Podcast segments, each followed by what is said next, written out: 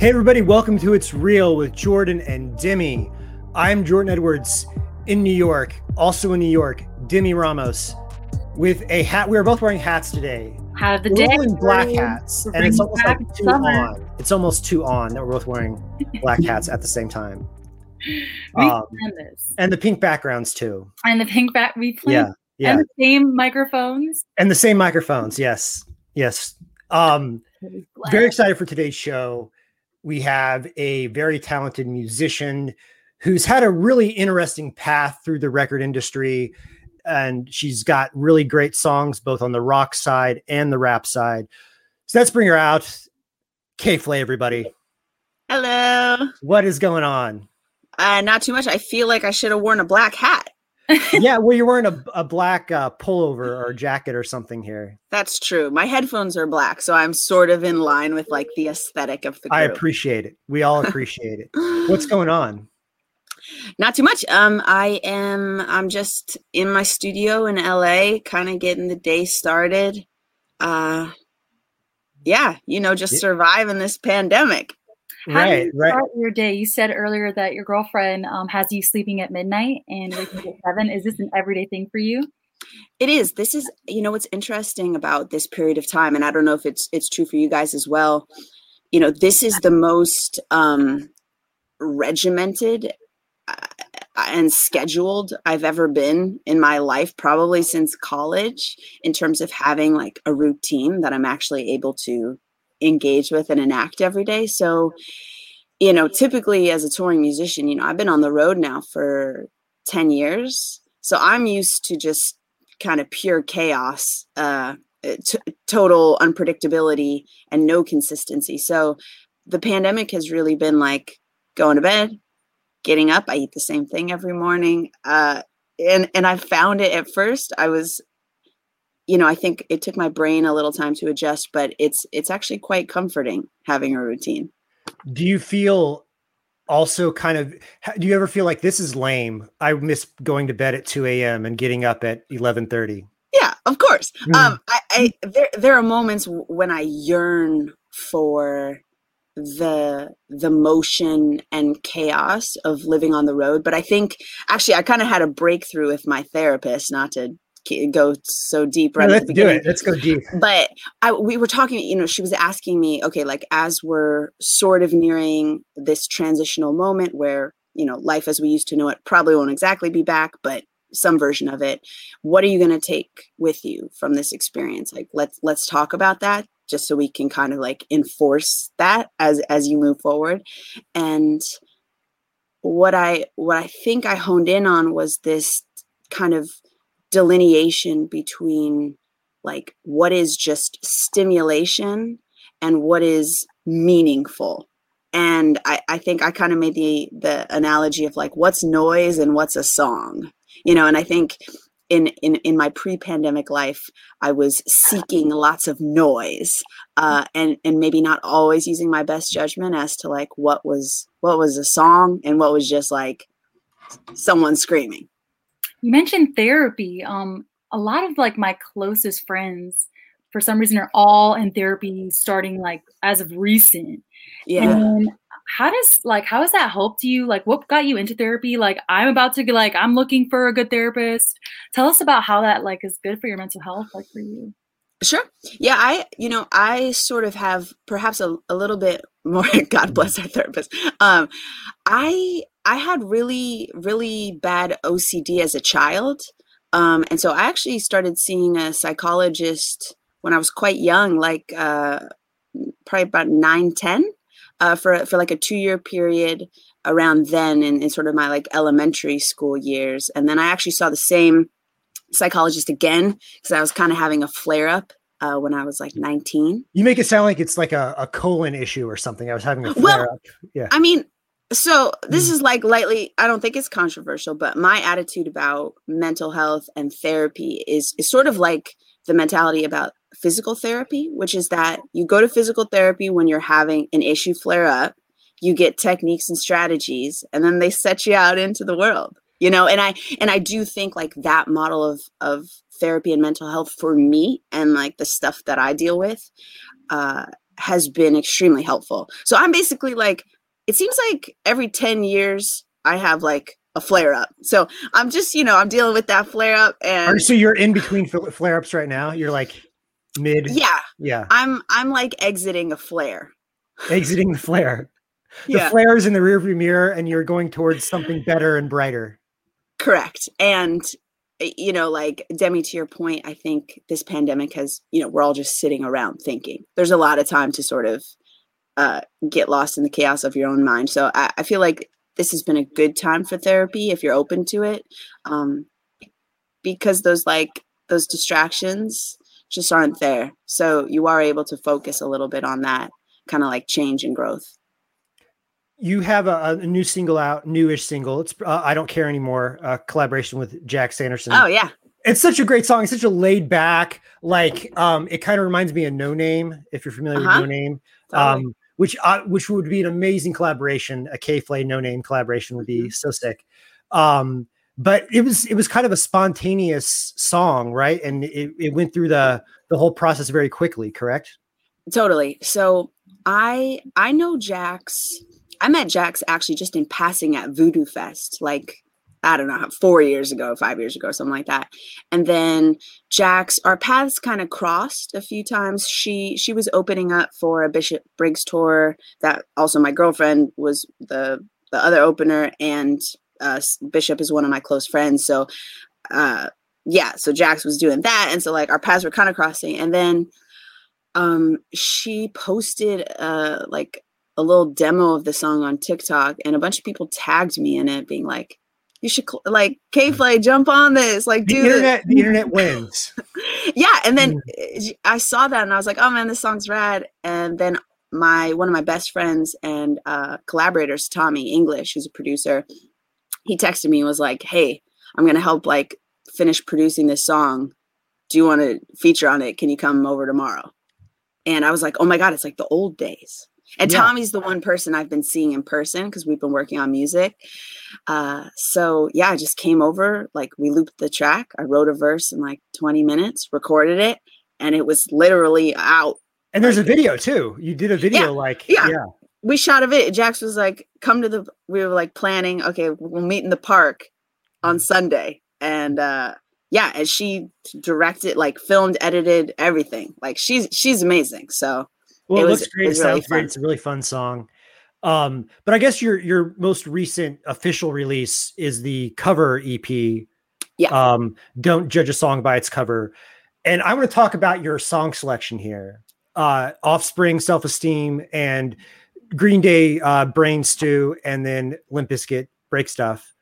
I really love the Brain Stew cover. It's great. Um, I kind of wish there was a jaded part that you would have like pushed through and done the whole thing, but uh, right. But uh, that's cool. But I I'm really interested in the break stuff cover because I'm curious how much irony is there because you and I are roughly the same age and we were kids during the Limp Bizkit Maelstrom, uh, the Fred Durst, Hurricane Durst. Right. Um, so how much of that is love and how much of it is kind of like this is a stupid ass song, but I'm going to make it sound cool.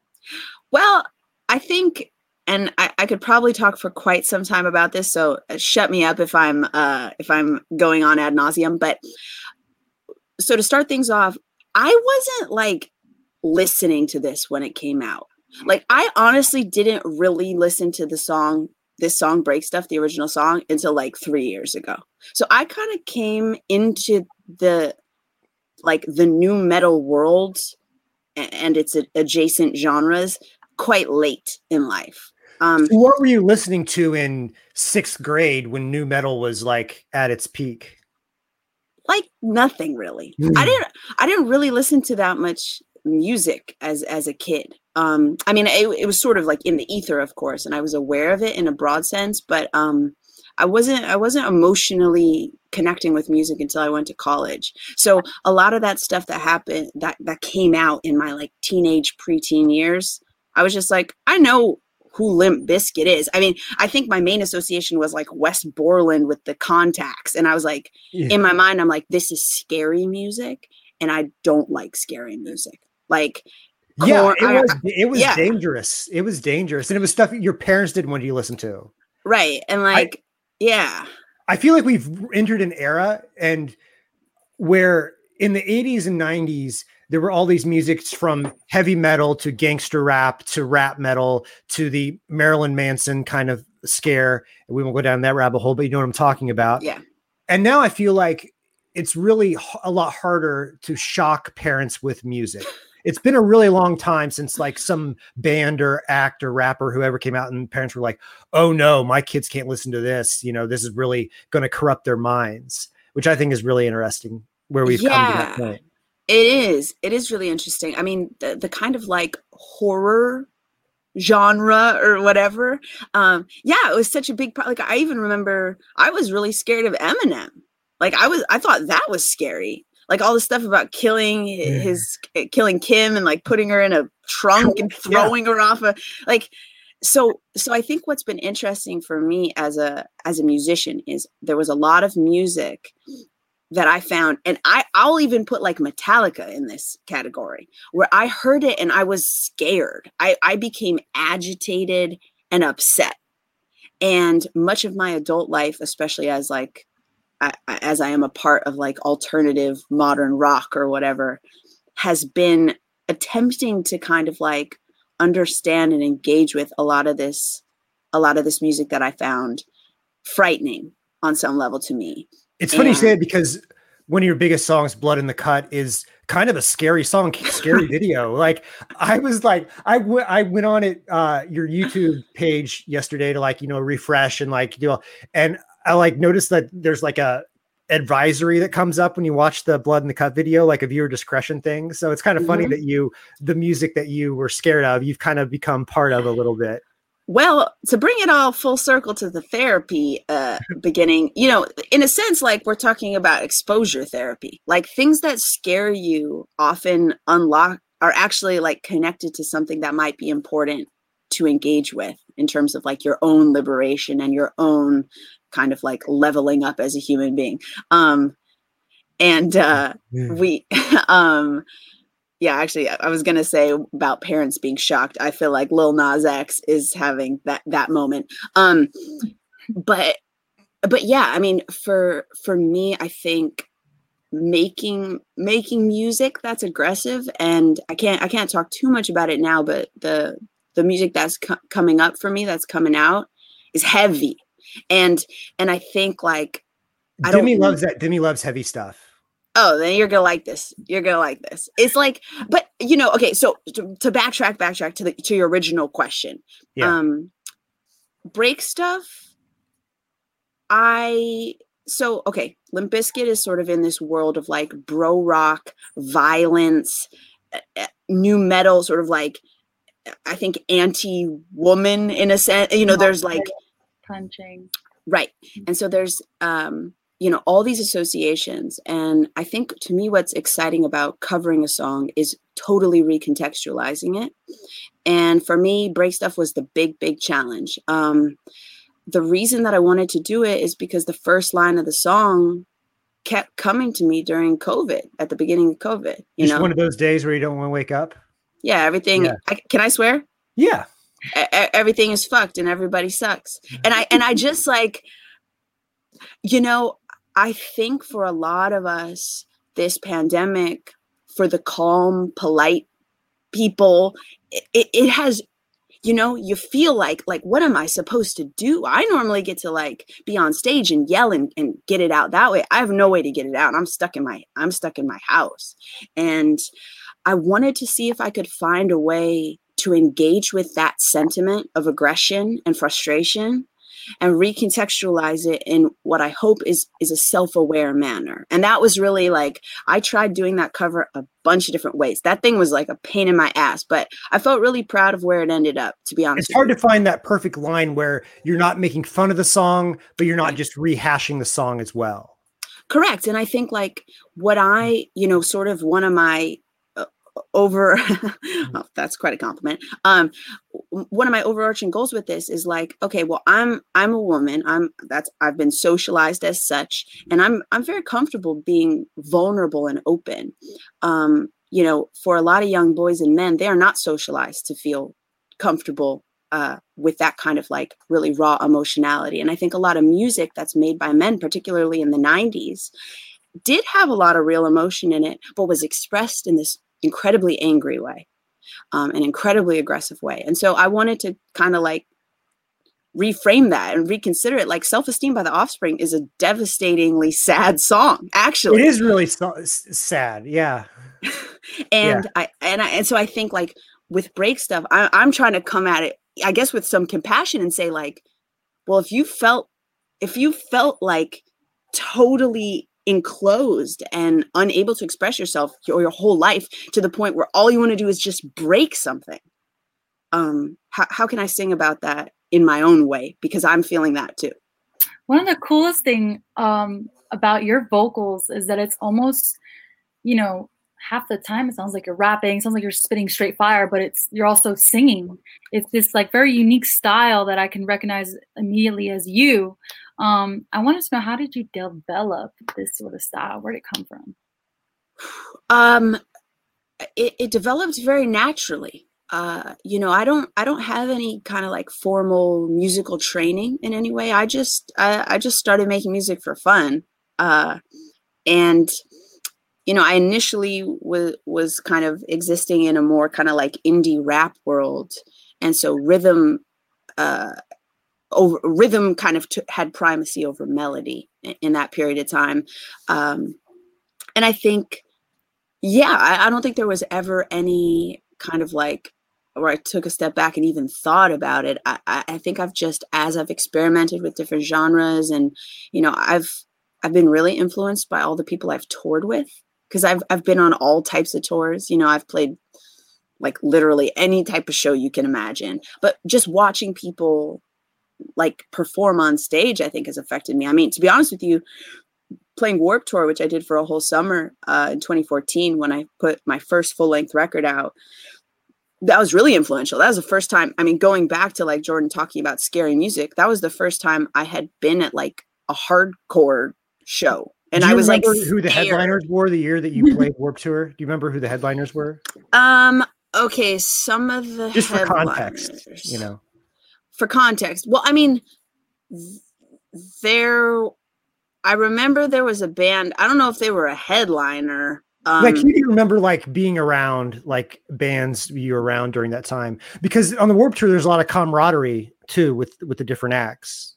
There is a lot of camaraderie. I mean, we shared. So I shared a bus actually with a band called Plague Vendor, who uh, is is awesome. I love those dudes. Um, hard and you know uh, brandon who's the the singer is like one of those performers where you're like oh my god you were like oh you're like a rock star um hmm. and there, there was a band um marmozets who was playing that was kind of connected with them and so a lot of the and then but that's not like the super heavy stuff i remember there was a band called uh ice nine kills i'm pretty sure that's the name of the band and i was like that was really scary. I, actually, here's a memory. There's a band called Chelsea Grin. Again, I was like kind of interested in the bands that were on the monster stage, which was like the scary stage. Right. Um, which stage were you playing this? Which stage were you on? I was on, I was on like the non, I was on the outsiders stage. So I think at that time it yeah. was called SoundCloud or Spotify. It was like the side it was like p- these people like kind of don't fit in, but they kind of do fit in. That and this stage. is kind of like from the Life as a Dog era ish. Exactly. Right? Yeah. This is like when that record came out. Yeah. And I just remember that band Chelsea Grin. I don't even know. I'm not sure what they're what they're up to at this point, but the the guitarist hit like the guitar must have been tuned in like drop like B or something, mm. like so low, hit this like demonic note, and then the singer got up and just like went like this mm. across his neck with like the scariest look on his face. And I was like, Am I about to die? Like it it it honestly scared the shit out of me. Um You're like, I'm just an indie rapper, like Yeah, but there Mhm. there were bands like you know the story so far was was a, a headliner that year. That so phrase that's band. like that's what I call they call I call those phrase bands. Bands where their names is literally a phrase. You know, correct. the Um, alternative press type bands. Yeah. E- exactly, exactly. Yeah. So there were a lot of bands like Motionless In White was on that summer, which is like they're also kind of scary. Um, yeah, that summer really was a. I felt like an anthropologist. It was very very interesting. Yeah. Um, I one thing I, I, I you know I know you're a big OutKast fan, hmm and I'm a big OutKast fan, and I'm curious, what's your favorite OutKast album? Oh, um, oh man, you know this just came up because uh, I was whatever. This this came up in a conversation. Um, in a way, ATLiens is only because, or I shouldn't say only. It doesn't necessarily have my all of my favorite songs. Like I feel like Speakerboxxx Love Below might be, might be actually if I took a step back. But in terms of me getting introduced to them and me, it, it's that memory of hearing hearing a band or a group or an artist who is doing something that is so different. And I can remember when I first heard that record.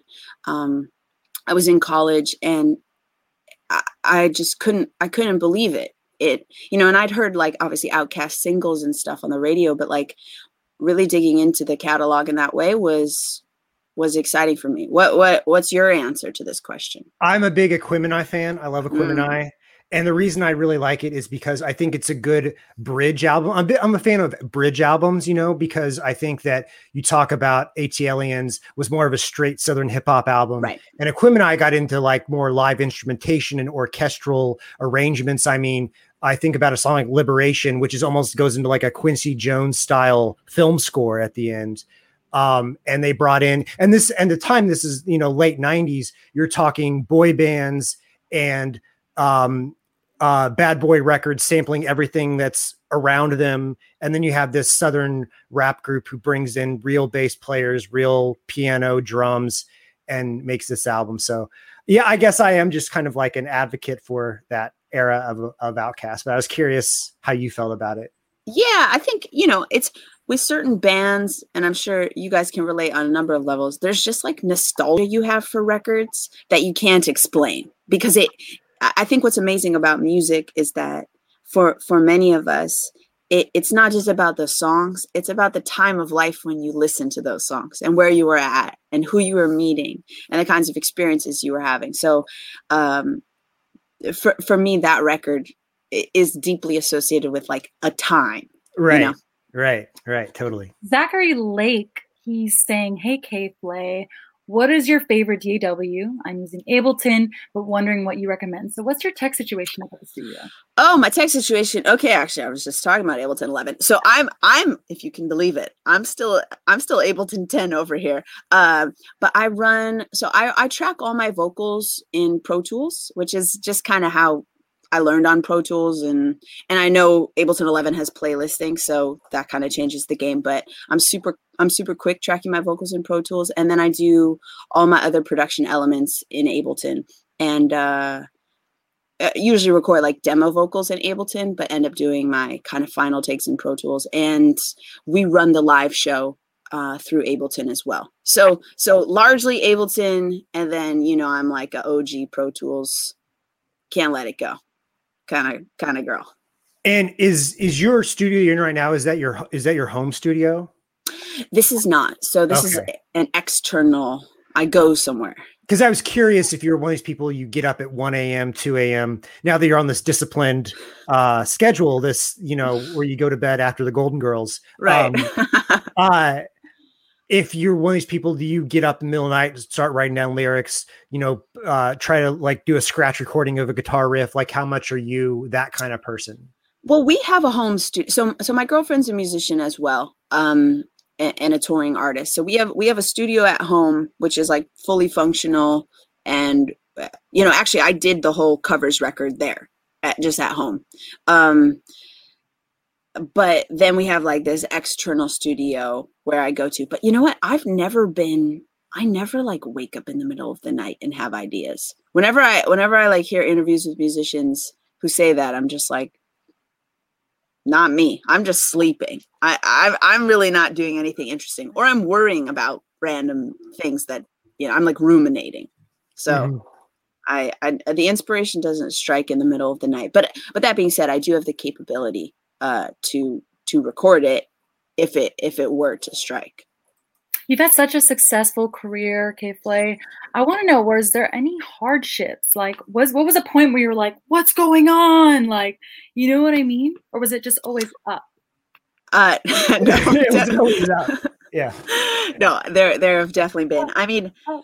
I think you know the the the kind of the biggest reckoning I had, um, and sort of like the gauntlet that I had to go through was actually right right before and as I was making that first full length record of mine called Life as a Dog, which was just about seven years ago. So I I kind of like right out the gate got signed to RCA. I got a record deal when I was very, very green. Like I didn't I did not know what I was doing. Um and I got put through, you know, what is what is a the ringer. Typical, I call it the label ringer, where they just yeah yeah the label ringer, and it's it's mm-hmm. very typical, and it's basically like, oh, you're a young artist. Here, we'll put you in with a lot of producers, and we'll we'll you know we'll throw a lot of shit at the wall, and we'll see what sticks. And uh, you know, while I think that works for some artists, for me it was a very disorienting process, a very confusing process, and I think I got further and further away from making the music that I liked or even knowing what I liked. Um, so I I got dropped from that deal uh, after a couple of years. And that was really like the biggest moment of reckoning because I think, you know, when you're signed, you, you sort of feel like you're on a treadmill and it's moving and, and you know where to go and there's people to help you. And when you're off that treadmill, you kind of have to ask yourself, do like, do do I want to do this? Do I still have like the fire and the passion? What am I good at it? Apparently, maybe not. I, like, um, and so that was, I think that was the the biggest reckoning in many ways. But you know, since that time, and and that was really, I guess, to finish the story. I my manager and I started a little like indie label for me and uh crowd funded the record and put it out and that ended up really being the catalyst for kind of my my career in many ways. So it was a it was a really important process. Um, but there there've been a lot of moments. Um, you know i think life on the road uh, is uh, you know it, it's hard on mental and physical health. It's it's a it's a total joy but there's a cost to it as well you know and and it's it's a difficult negotiation. So there've there've certainly been moments i think when i wasn't really taking care of myself that well and um, i didn't have balance. And you but you you've never been a big drug and alcohol person.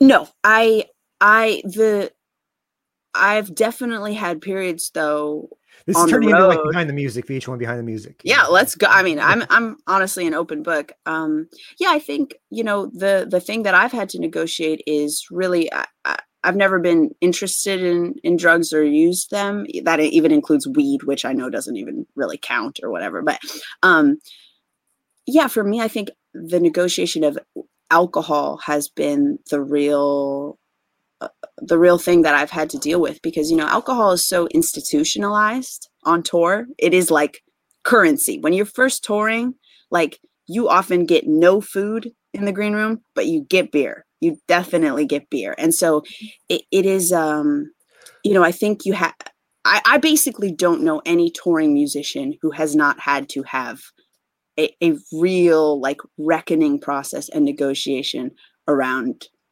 alcohol. It's part it's, of the culture. Demi and I filmed a video in a rehearsal space here in one of those like rent by the hour rehearsal spaces and mm-hmm. they have beer available at the front desk. You could you can get a uh, an XLR cable and you can also get a right. Coors Light at the same desk.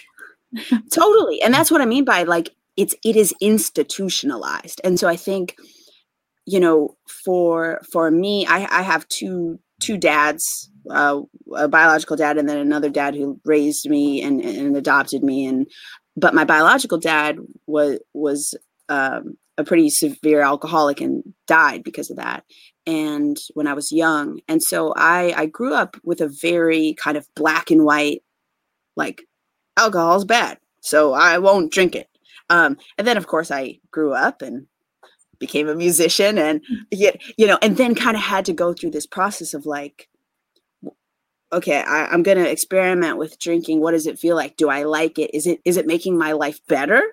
Is it making my life worse? How is it? And and kind of negotiating those things. And um you know that's been a lot of my music. I i talk about it because for me just from a like a personal history perspective because of my dad there's so much tied up in it. You know like it's something i think about quite a bit. Both of my grandfathers meant uh dad and mom's side were alcoholics and it's it's almost been like a a thing for me where it's a specter kind of in the distance that I've never really drank that much or party that I'm I'm not uh, one of these people who loves alcohol to begin with, but um that when you know it's in your family, it's kind of a an ominous thing, you know. I mean, I think specter is a good word. Um, specter, yeah. It it it really does it feels like that. So it feels like a, lot of my decision making around alcohol is imbued with this like much this gravitas of like the history, you know. So figuring out what's good for me um, has taken time, but I I feel like, you know, I, I've been able to do that, and it's it's been a process that's actually brought me a lot of like insight in many ways. I'm curious, you know, you went through this the, ringer at RCA, and we've had people on the show all the time who have done the independent and major label thing, and you had the successes of uh, Life as a Dog, and then you went back to the major label system, signed with Interscope to release Everywhere Somewhere, which was really your breakout, your your most well known songs around that album. Yep. So, what was behind the decision, and what about the experience at Interscope was such an improvement? Well, so the the real kind of linchpin there was Dan Reynolds, who is the lead singer of Imagine Dragons and like ama- an amazing songwriter in person in general.